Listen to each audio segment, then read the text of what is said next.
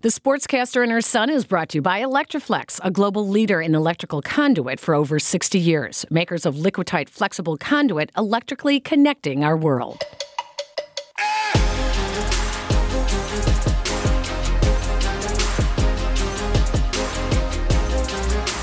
And welcome in, everybody, to the Sportscaster and Her Son. This is where sports kind of bridges the gap between the generations uh, X, Y, and Z, and um, Jason and me. I guess that's the easiest way to say it. You can find the Sportscaster and Her Son on Apple and SoundCloud, Spotify, TuneIn, Google Play, wherever you get your audio. I am your host, Peggy Kusinski, 12 time Emmy Award winning sportscaster at NBC Chicago for 17 years, 18 years now. Wow. And I'm Jason Conander, contributing writer for various websites, including Minor League Ball, Fansided, Busting Brackets, and Da Windy City. And I'm in high school. And you're my son. You know, we don't always get along. We have arguments. We agree. You know, it's typical mother and son. But we do have what, Jason? We share a love for sports, right? Yeah. We do, right? We yeah. we talk sports a lot at home. Yeah. And so that was the idea behind the podcast, and that is to cross over the generations and talk sports yesterday, today, and tomorrow. In this episode, we are going to talk women in sports. What is taking so long? I have to ask you, Jason, why are you laughing already? As soon as I say the title, you start laughing. I just think it's the most cliche title I've ever seen in my life. Oh, okay. So, what would you have called this? Just women in sports. So you, by saying women in sports, it leaves that oh everything's fine and dandy. Women in sports, women everything's are, good. Women are already in sports, so right. I don't really understand why you're saying like what's taking. So they're already here. But a lot of people don't support them. and that's why it's what's taking so long. How come people aren't you supporting okay, women you know sports? what I would have said? I would have said women in sports. Where's the love? Where's the love? I like that. Maybe we will change it. All right. Where's the love? Yeah. So where is the love for women in sports? I don't know. That's why we're asking where it is. Do you know what uh, Title IX is? Yeah. Okay, yes. tell me, to, give me a, a, lesson in Title IX. What so, should I know about Title IX? Title IX, I actually believe it doesn't necessarily only refer to sports. I think it's just equal opportunity for everything um, for men and women. But one of the things that I identify Title IX by is uh, would be, I believe, Division One. Well, Actually, all colleges have to have the same amount of men's sports as women's sports. Um, could be wrong think I'm actually right. Um, but in brief, Title IX is just equal opportunity for both genders. Exactly, based on uh, non gender discrimination. So even though now it is uh, oftentimes it means um, anyone that identifies with um, a specific gender, you cannot discriminate against them. Um, if you take federal funding, so if you are a university, a school district, you take federal funding, you cannot discriminate based on gender. It also refers to sexual assault victims, um, believe it or not. It has become a very widespread um, act. But back in 1972, it was supposed to be kind of the civil rights for women, and it was supposed to give women and young girls equal opportunity in sports. So, like you said, if you offer six boys after school sports programs, you have to offer the same amount for girls. Okay. The the difference is football has so many such a bigger roster, you can't possibly find a girls' sport that has the, the same number. So okay. you might have uh, badminton, um, tennis, uh, track and field. You might have maybe four smaller sports for women. Okay. So um, when I was playing in um, grammar school, I couldn't try out for the boys. I tried to try out for the boys team, and they wouldn't let me. Why are you laughing at that already? I, you think this is funny because you see girls playing sports all the time. I don't think I'm that old, but I could not try. I didn't have a. We didn't have a girls basketball team in sixth grade. Okay. Why was that funny? I, you have to be able to talk about why it's funny. I, I actually don't. I laugh at everything. Okay. It's kind of, kind of an issue for me. All right, it's then I'm really going to ignore funny. your laughing, and I'm just going to continue with my little story okay. here. That I tried to play out, uh, try out for the boys' basketball team in sixth grade, and I. I was no, I was told to go home because the girls' team plays in seventh grade, and I had to try. And they said try out next year. Oh, okay. Well, you didn't say. You well, didn't say I, you didn't let me get through it. You didn't let me get through my story Okay, well, before you started laughing at me. This is what it's like at home. I swear to God. So I went home and my mom said, Well, you go back there and tell them they should have a girls' team.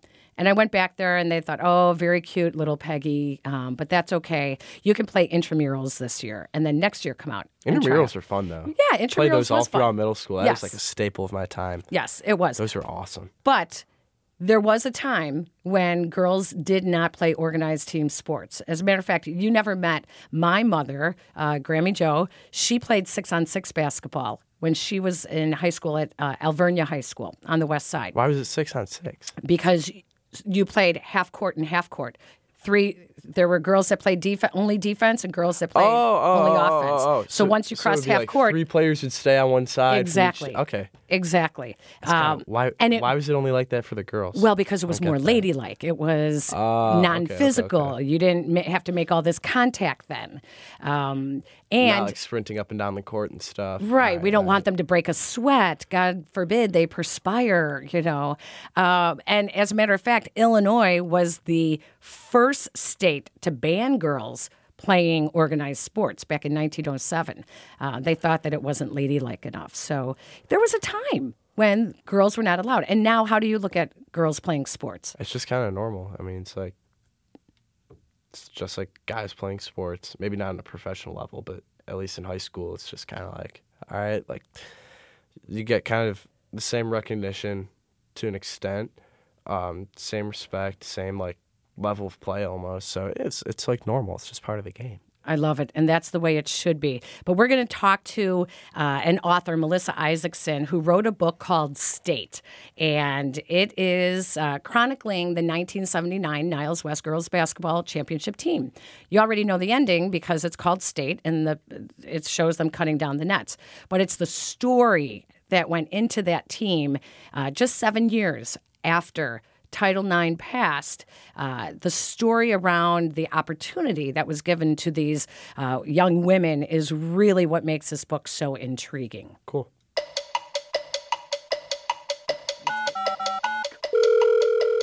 So let's bring in my friend and uh, former colleague, uh, Melissa Isaacson. She used to write for the Chicago Tribune and ESPN, and she is the author of State. And we found out, I don't know, partially through uh, our careers, that we actually played basketball against each other. She played at Niles West, I played at Resurrection High School, and Melissa joins us right now on the Sportscaster and her son. Hi, Melissa. Hi, Peggy. Yes, we did find out, and uh, probably like we probably came to blows at some point. I'm sure. I'm not sure I know. we came to find out. But Well, thank you for joining us uh, with me and Jason. Can I can I just ask something Oh right no! off the bat? Right off the bat, he's going to start on me. I know was it. was my mom actually good at basketball? Because I find it really hard to believe that she was all state. Okay, you need to be friends with my kids because, like, they, yeah, they, they they have the same cynical attitude. Of course, we were both gifted. Are you kidding? She was. I don't think. I think she's all American. I'm not sure. I'm pretty sure. And I hit the game-winning shot to win the state championship. Did I mention that? I know, right? I know. I have to keep telling seconds. I have to. Why do we throw out all those trophies and and uh, ribbons and everything? Because our kids never believe that we were actually No. athletes. But Melissa, we were just talking about uh, Title IX in 1972, equal rights for women in sports, and uh, no gender equity or gender equity. It should be um, back in 1972, but. Take us back a little bit, and, and Jason, this is all new for Jason because it's it's normal for him to see girls playing sports. And take us back to 1972. What were you doing? What were your opportunities playing sports? And then what did Title IX do for you by the time you got to high school? Right. So I would have been, you know, going on going on 11 years old. So, you know, just that age where for me anyway, I was chasing around the neighborhood boys and my brothers specifically and my little neighbor Anthony Lanzalotti who um if he's out there listening, he couldn't possibly be. I have no idea. I haven't talked to him in 50 years. But, uh, you know, playing catch with him and, and literally pressing our noses against the fence, you know, watching the boys' little league teams and and just being so unbelievably jealous that they had these cool uniforms and cool hats and like I knew I could play almost as well as at least some of them. And so there was at that time this feeling of just great jealousy and longing on the part of girls like me um, who really just didn't know what we were missing, but kind of did know what we were missing because it was all around us. And so, was was I aware of the legislation, Title IX? If you would have told me at eleven, like absolutely not. You know, I I um, was too busy entering junior high and being you know horribly self conscious about pretty much everything. But then they started a girls basketball team, and all I knew was they allowed seventh and eighth graders, and I was a sixth grader. So again, I was, you know, up against a closed door. Literally, I could picture myself so much in this little teeny tiny theater kind of gym, you know, with the stage on one side. Um, and begging the coach, uh, gym teacher, Mrs.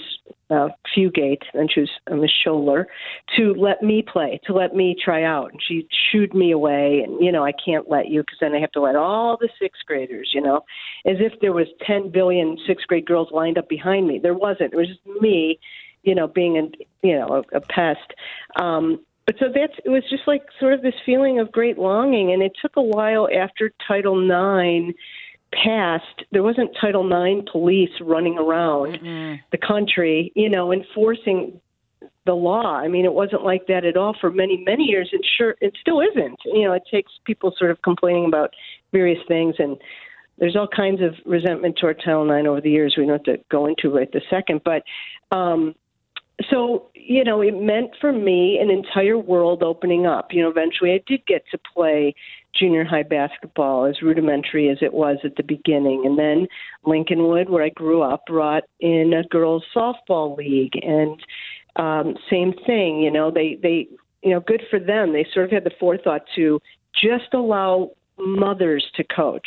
And there were plenty of fathers who were standing along screaming at the mothers and telling them what to do. But they kind of had the right idea. And so when I say the world opened up, I think, Peg, you could relate to it. It was as if you know, I, I think I used the expression in the book. It was like the magician tipping his hat and showing us the tricks because in in basketball in high school and they started explaining things about strategy and you know weak side and strong side and traps. And it was like this secret language in this secret world that was just all of a sudden we we got it and we were being allowed in. Not just into the gym but just into this world of lessons learned and cliches and, and great cliches and you know setting goals and being tough. Mm-hmm. you know no one expected us to be tough and to sweat and to you know push ourselves past the point of uh, exhaustion and to be super competitive. That was not encouraged in girls at that age. So so it was it was to me it completely and utterly changed my life and altered my future when you were finally it sounds able... so dramatic, but it's that's okay. Sorry. Okay. As I was saying it, I was like, "Wow." but it's what, true. When you were finally able to play basketball and soccer, was it everything that you had anticipated that it would be, or was it kind of like, all right, like we still have a little while to go before this is normalized, before this is played like the men's sport, or was it just kind of like you were so excited to play it didn't even matter? Yeah, I mean, some of the simple things that that you know the boys take for granted, like getting the uniforms, that was everything I hoped for and more. I mean, that was like, are you kidding? We get uniforms and you know hats. Like I just wanted a hat with an L on it. And and our first softball uniform in Lincolnwood had this very girly girl depiction of uh, the logo was like the girl's hair was from the 50s, like this curly bob. Just picture the 50s. She, you know, and I just remember cringing a bit at that depiction. like that's mm-hmm. our logo. Can't we just have the L, you know, like the boys do? But um, but it was still so thrilling and exciting. But at the same time, yeah, you know, I was impatient. I'm impatient now. I was impatient then. And I described those first softball teams, and softball was my favorite sport. I adored basketball, but I was a little better at softball. And I described the first teams in Lincolnwood as basically having one girl on every team who would hit a home run every time up, and I was one of those girls. And that and that doesn't mean I was so gifted, but you know, I mean, one girl pro- played with their brothers and could make contact, and everyone else kind of were scared, you know, of the ball mm-hmm. coming near them.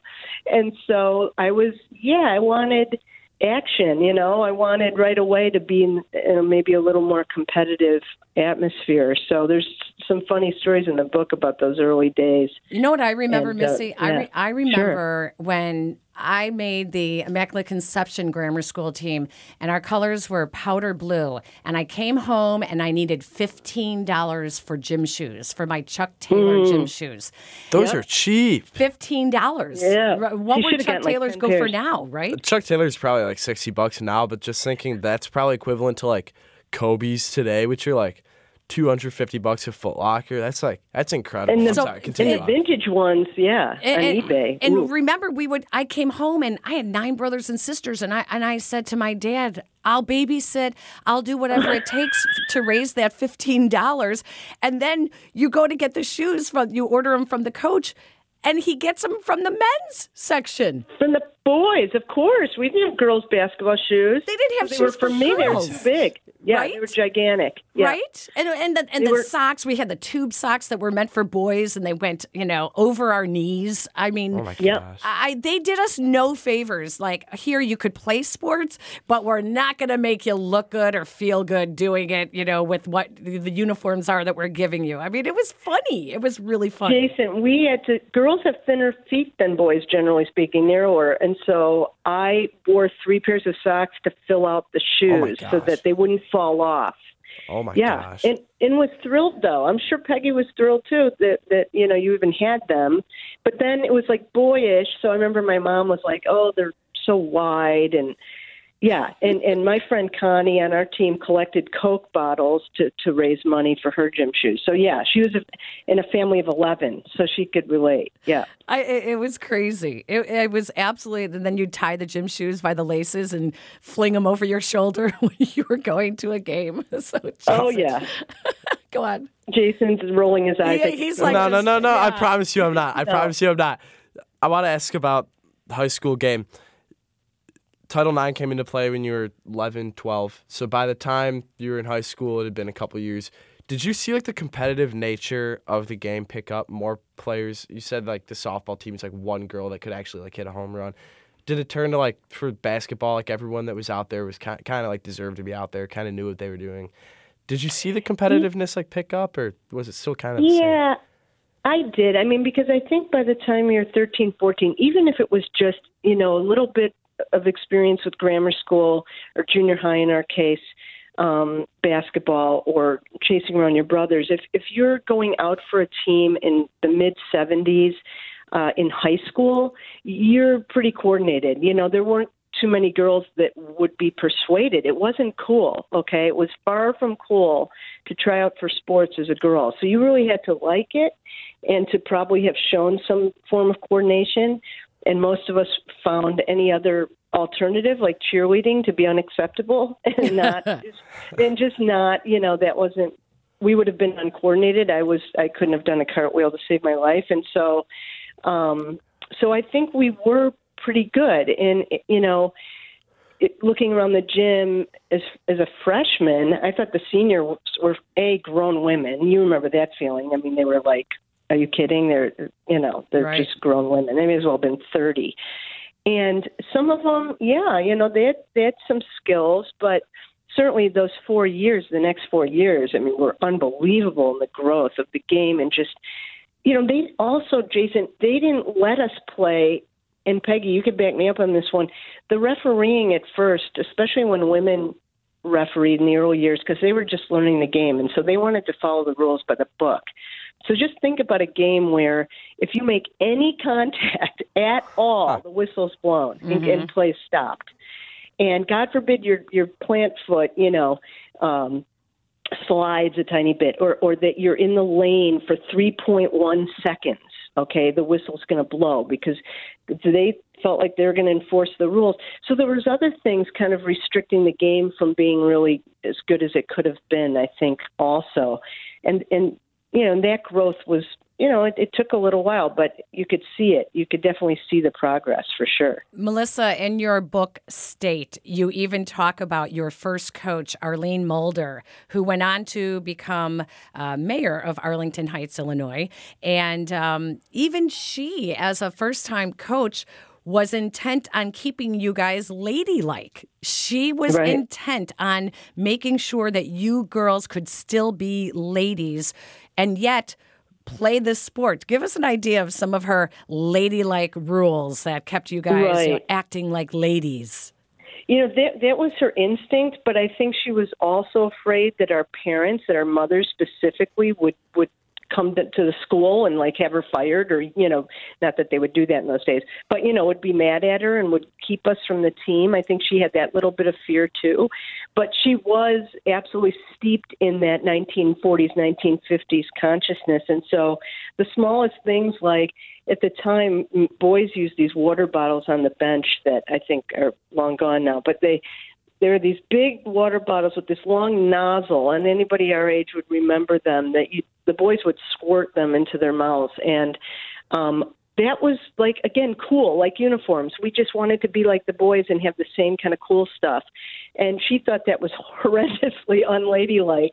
And so we had Dixie cups, you know, we had to drink from Dixie cups, and then we weren't allowed to throw like a chest pass to the ref. You know, if if you got you know, there was a traveling call, say, and you get mad. And, to, yeah, yeah. She, she was afraid you if you threw a chest pass that you might get a little mad. It would be a little too hard, so we had to throw bounce passes um, to the referees, and it went on and on. You know how we had to dress, um, you know, before games, which a lot of coaches in years since have, you know, well, and and, to, and, yet we were, were tomboys. We were tomboys, yes. but yes. we kind of shun that label now because there's such a negative connotation. So it seems like we were we're still trying to figure out, you know, for years how to walk that line of being uh, yeah. young women eh, that play sports, but you know, everyone doesn't look at us like, oh, we're just a bunch of tomboys. Right, because you know we're in high school, so we wanted to still, you know, most of us um, attract the attention of boys, or or just you know not appear weird or like outcasts. And, you know, the one distinction I have to point out sort of in defense of Miss Mulder, she wasn't just insisting that we be ladylike for, for, you know, any old sake. Her idea was, I'm going to push you so hard on the court. I'm going to demand greatness from you and push you beyond, you know, your limits. And so it's okay. You can still be a lady off the court, but you're going to be an athlete, and I'm going to teach you how to be an athlete. So I think she thought maybe that would be more digestible for us too you know that um, it's okay to to do these things that weren't encouraged in girls before that that weren't you know she are, the, the centers and the forwards on our team had an expression she would say be mean be mean. And it was it was so foreign to them. Our center Bridget Burgoyne used to write on you know index cards we had to write our goals before every game she'd write be mean and Diana Hint because that meant when you go up for a rebound, go strong and come down with your elbows out and box out. And again, things that boys, of course, do instinctively. But girls, you feel like you're being too aggressive and too. So it was be mean. Isn't it funny that um, that's that's how they sort of developed in their game was was to to learn how to be mean. It wasn't mean. It was just being a, an athlete. You know. How did how did the boys teams react and accept you guys, the girls teams? Um, I think the boys were not all that interested in what we were doing because their coaches, you know, largely didn't love that we were in the gym. I mean, we had one coach, Billy Schnur, who really fought for us. Um, and I'm not going to say, you know, Going to sit here and be like they were against us because we played against the freshman boys at one point, and they were wonderful, and we beat them fairly badly on a routine basis, and they were really supportive of us. But how we got better was playing against sort of the gym rat boys, right? The boys who were not necessarily on teams or or generally not on yeah yeah they were definitely not on the basketball team but they were decent enough players they played in intramurals and they were you know the guys who hung around and so those were the guys that we really cut our teeth playing against and they were coached up for you know we played against them secretly for a while and then they were kind of coached up by um, other coaches to play against us. First, they told them, "Don't foul them. Don't play rough. Be careful. Be careful. Don't you know have any contact." But then they said, no, no, now you can follow them. Now don't give them a clear path to the lane.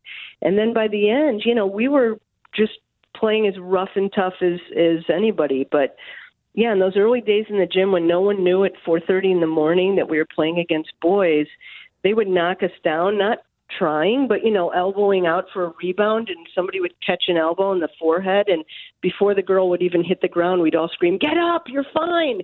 because we were afraid that we were afraid if someone cried or you know got on the ground and stayed there that somebody would find out we'd never we'd be in trouble and we wouldn't be allowed to play against the boys.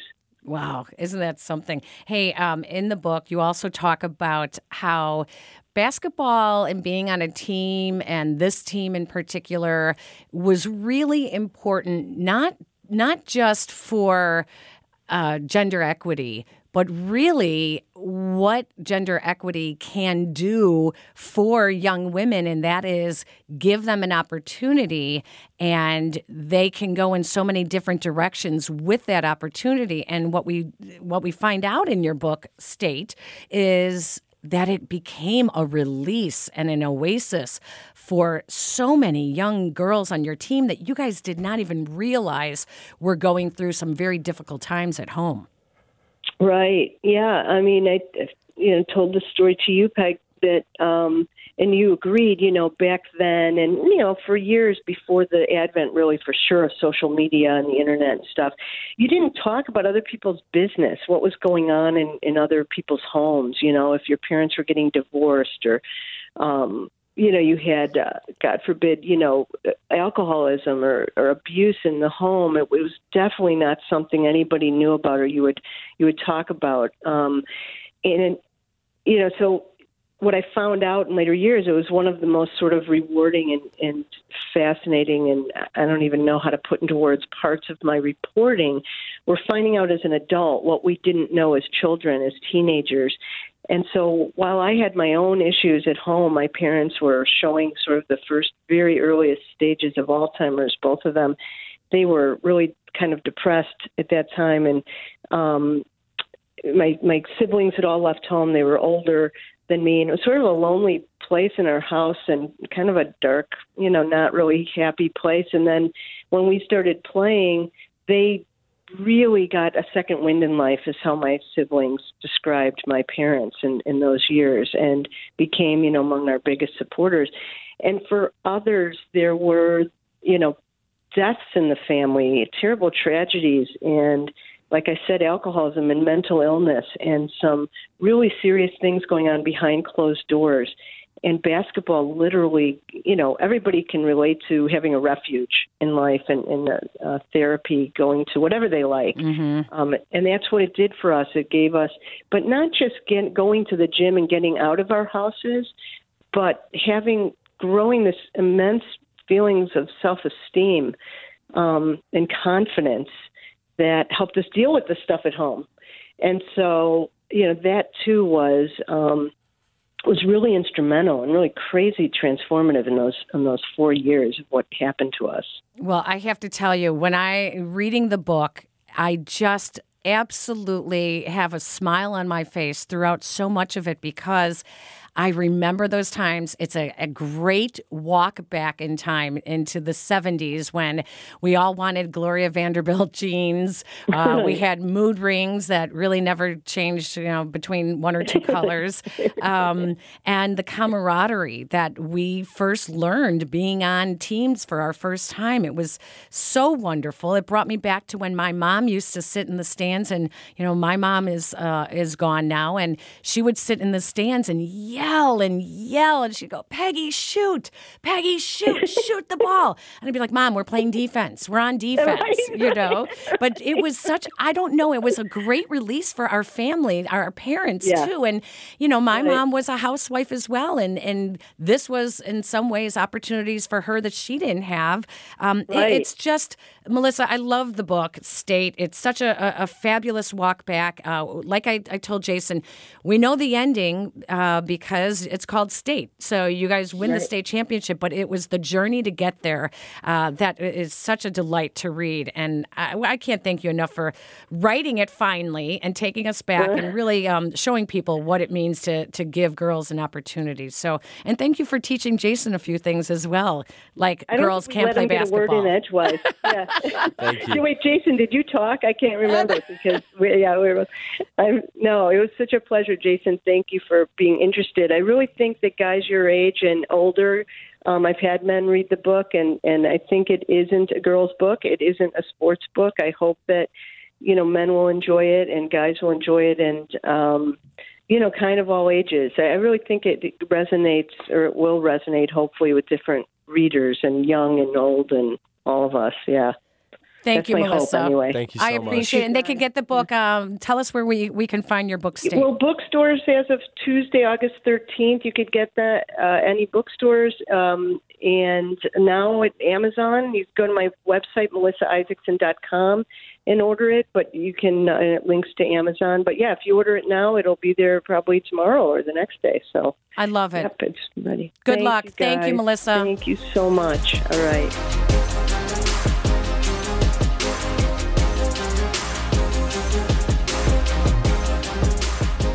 Okay, so we talked to Melissa about Title IX, how it gave them the opportunity for her teammates, um, the 1979 Niles West Girls Basketball Championship uh, basketball team from Illinois. Jason, let's bring it over to today. Let's let's talk about this issue because I kept saying, you know, what's taking so long? I wanted to call this episode uh, "Women in Sports." What's taking so long? And you said, what did you say? I said, "What? Why are you calling it? What's taking so?" And you want to call it what? Where's the love? Where's the love? Okay, so where's the love for the for the U.S. women's soccer? Oh, it's there. Okay, it's there. Le- okay, so let, let's talk about this. So, in March, all 28 members of the U.S. women's national soccer team filed a lawsuit against uh, USA Soccer, the U.S. Soccer Federation, um, claiming gender discrimination for equal pay. And this has created quite the, the discussions. Uh, they won the World Cup for the fourth time.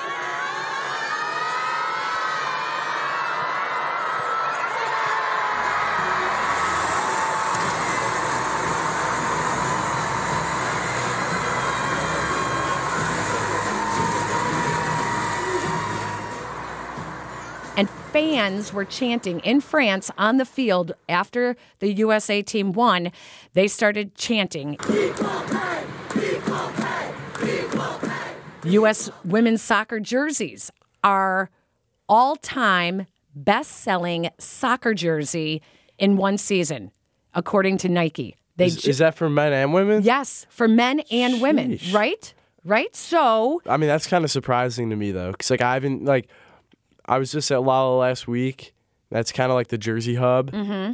I didn't really see like, you know, women's soccer jerseys. but women don't wear s- jerseys to Lolla. They wear their no, bras. men. M- No, like men too. Yeah, but it's women who are going to buy the women's Not soccer necessarily. jerseys. You just think like men how buy just them? like how women wear like men's jerseys. Why can't men wear women's jerseys? Good question, but do they?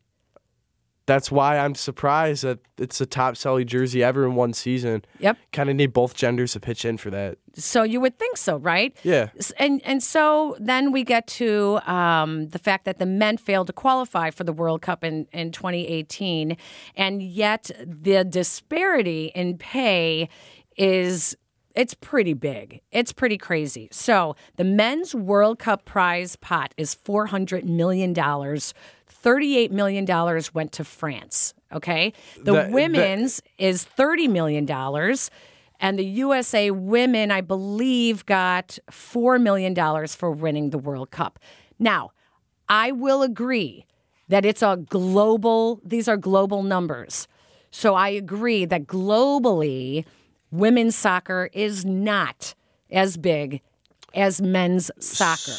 So you said the men's it was what like 400 million. 400 million was 400 the, million the was prize, prize money, And how much went to the winning team? 38 million. 38 million. So that's a little under 10. That's like nine nine and a half percent. Okay. And then the women, it was how much? Was 30 it? million. 30 million, and they got eight mil. Four four million. million, which is like 11 percent. Okay. so that they still get more of a per. So it's not necessarily a matter of like how much cash is being committed. It's more of how much total money is going into the actual World Cup because that prize pool is generated from the revenue of the World Cup. So it's the amount of people attending the World Cup, the amount of people watching it. It, it's not necessarily Okay, you bring up a good point.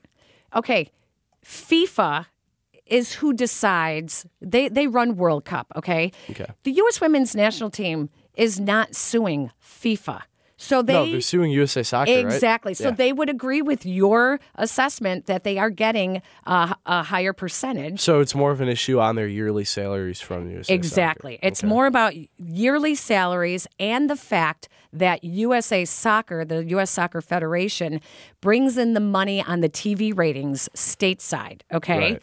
So the TV ratings were off the chart. And the TV ratings is really what was huge, huge, uh, a big disparity. Um, the TV ratings indicated that more U.S. viewers watched the women's final match than watched the men's World Cup final last year in the United States. So last year's men's final was France and Croatia.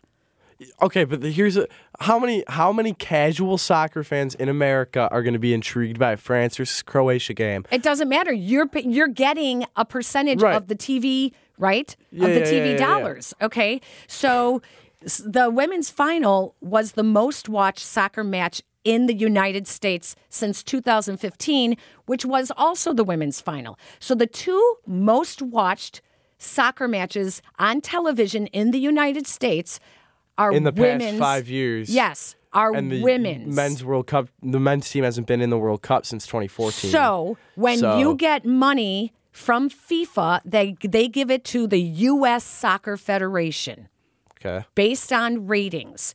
USA Soccer gets to decide where that money goes to. And proportionately, they give more money to the men. When really, if the women are bringing in the viewers and have brought in the most viewers, they should be getting more money. And instead, it's what U.S. Soccer Federation decides Okay. to put it towards. Right, and- and that's in salaries yeah, and yeah, in yeah, bonus yeah, yeah. money. But not. As, I'm not saying that that's that's like the right move. But when you look at the men's team, even if the, say the men play in the World Cup in what what what will it be 2022, and they make a run in the World Cup, I think. And again, I'm not saying that this is right, but just from a pure numbers standpoint, I think the men making it out of their opening round pool gener- would I think that that TV money, I think that would actually generate more money than the women winning the championship. So okay, you're saying I think no, I think that what USA Soccer is trying to do, and again, I don't think that this is right, but just from a business standpoint, what I think they're trying to do is they're looking at what has more potential, what is the potential to make us more money. Us putting all of our eggs in one basket for the men's team and making it more enticing to play for the men's team. Yeah, but you can't you can't base it on you can't base it on potential. You have to reward them for the facts, and the facts are they have brought in the two largest viewing audiences. So here's what the lawsuit says: that if U.S. women's national team and the U.S. men's national team each played and each won 20 exhibition games, the women would earn a maximum of $99,000 for the season. That's just under $5,000 per game. The men would earn $263,320, which is over $13,000 per game. The men get a $5,000 bonus per game played. So it's it's how the US Soccer Federation is actually allocating the money Okay. that is not fair. It's not FIFA. FIFA says, "Here's all the money you guys get. You decide how how to figure it out who gets what money. And so, Jason, when you said that there's a lot of um, discrepancies in the argument, you're right. There's a lot of misunderstanding. The women's game is not promoted like the men's game. There is that's why their the revenue is down. That's why they don't bring in as much revenue.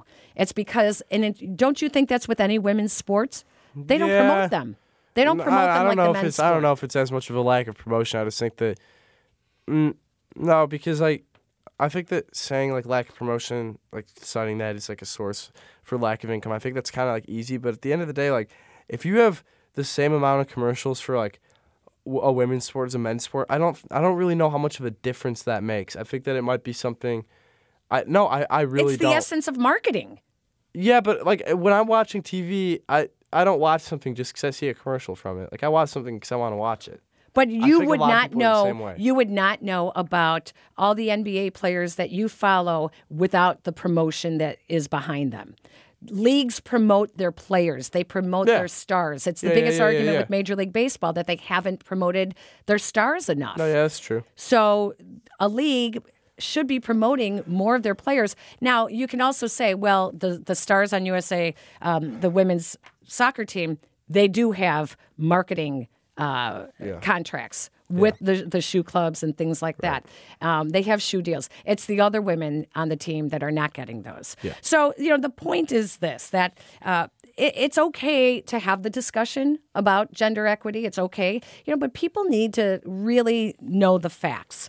Um, and, and with that, I just want to, to close with uh, the CEO of Women's and Women Employed, uh, Cherita Ellens. It's an organization that um, has fought for equal pay since 1973. And she says women are paid less than men in nearly every industry, every occupation, and at all levels. This is not unique to the USA women's soccer team. The gap has only closed by a nickel in the 21st century. Women are often paid less despite having comparable education, skills, and experience. And maybe it's time you know, it's gotten a lot of discussion with what the U.S. women's soccer team has been doing and with their lawsuit. And maybe it's time to just turn things around. And that's why I kept asking, what is taking so long when Title IX went into effect in 1972 and nearly 50 years later, we are still searching for gender equity?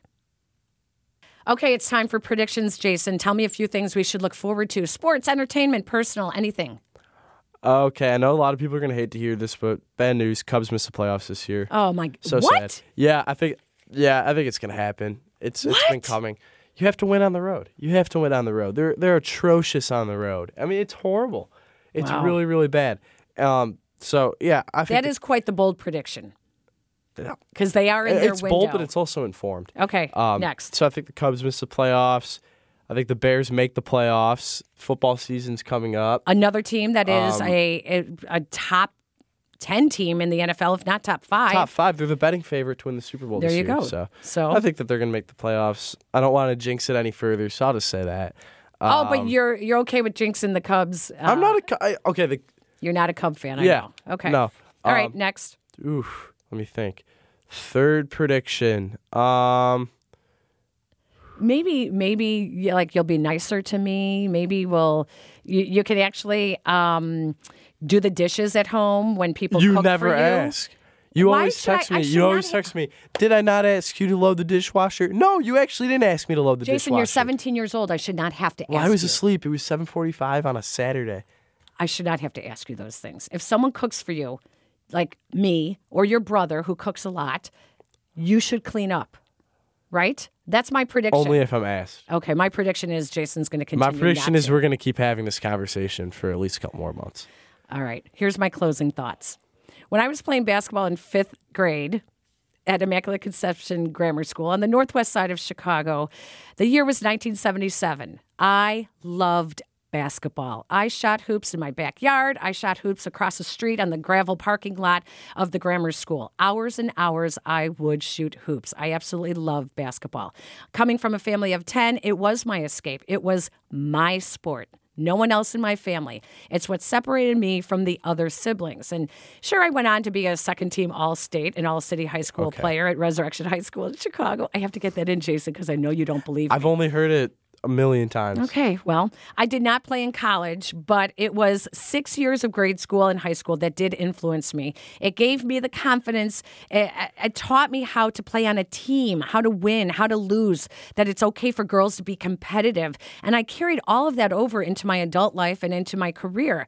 It's also why I sit on the board of directors for an organization called Girls in the Game an organization that empowers young girls from neighborhoods of need through sports, health, and leadership programs in Chicago and Baltimore and Dallas and in downstate Illinois. And I want you to know that it is a great opportunity for these young girls and for their futures. And just a little reminder that you too have that opportunity to give girls a chance. Girls and women in sports, Jason, where's the love?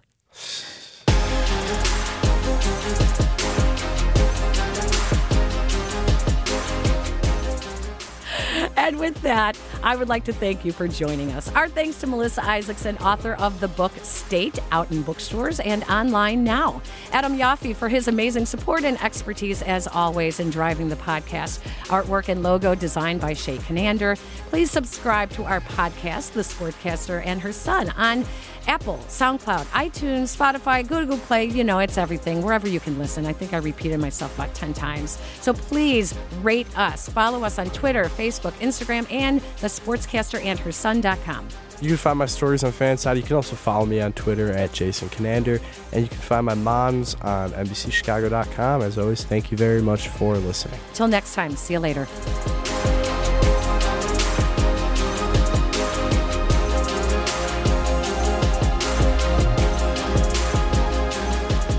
The Sportscaster and Her Son is brought to you by Electri-Flex, a global leader in electrical conduit for over 60 years, makers of Liquatite flexible conduit electrically connecting our world.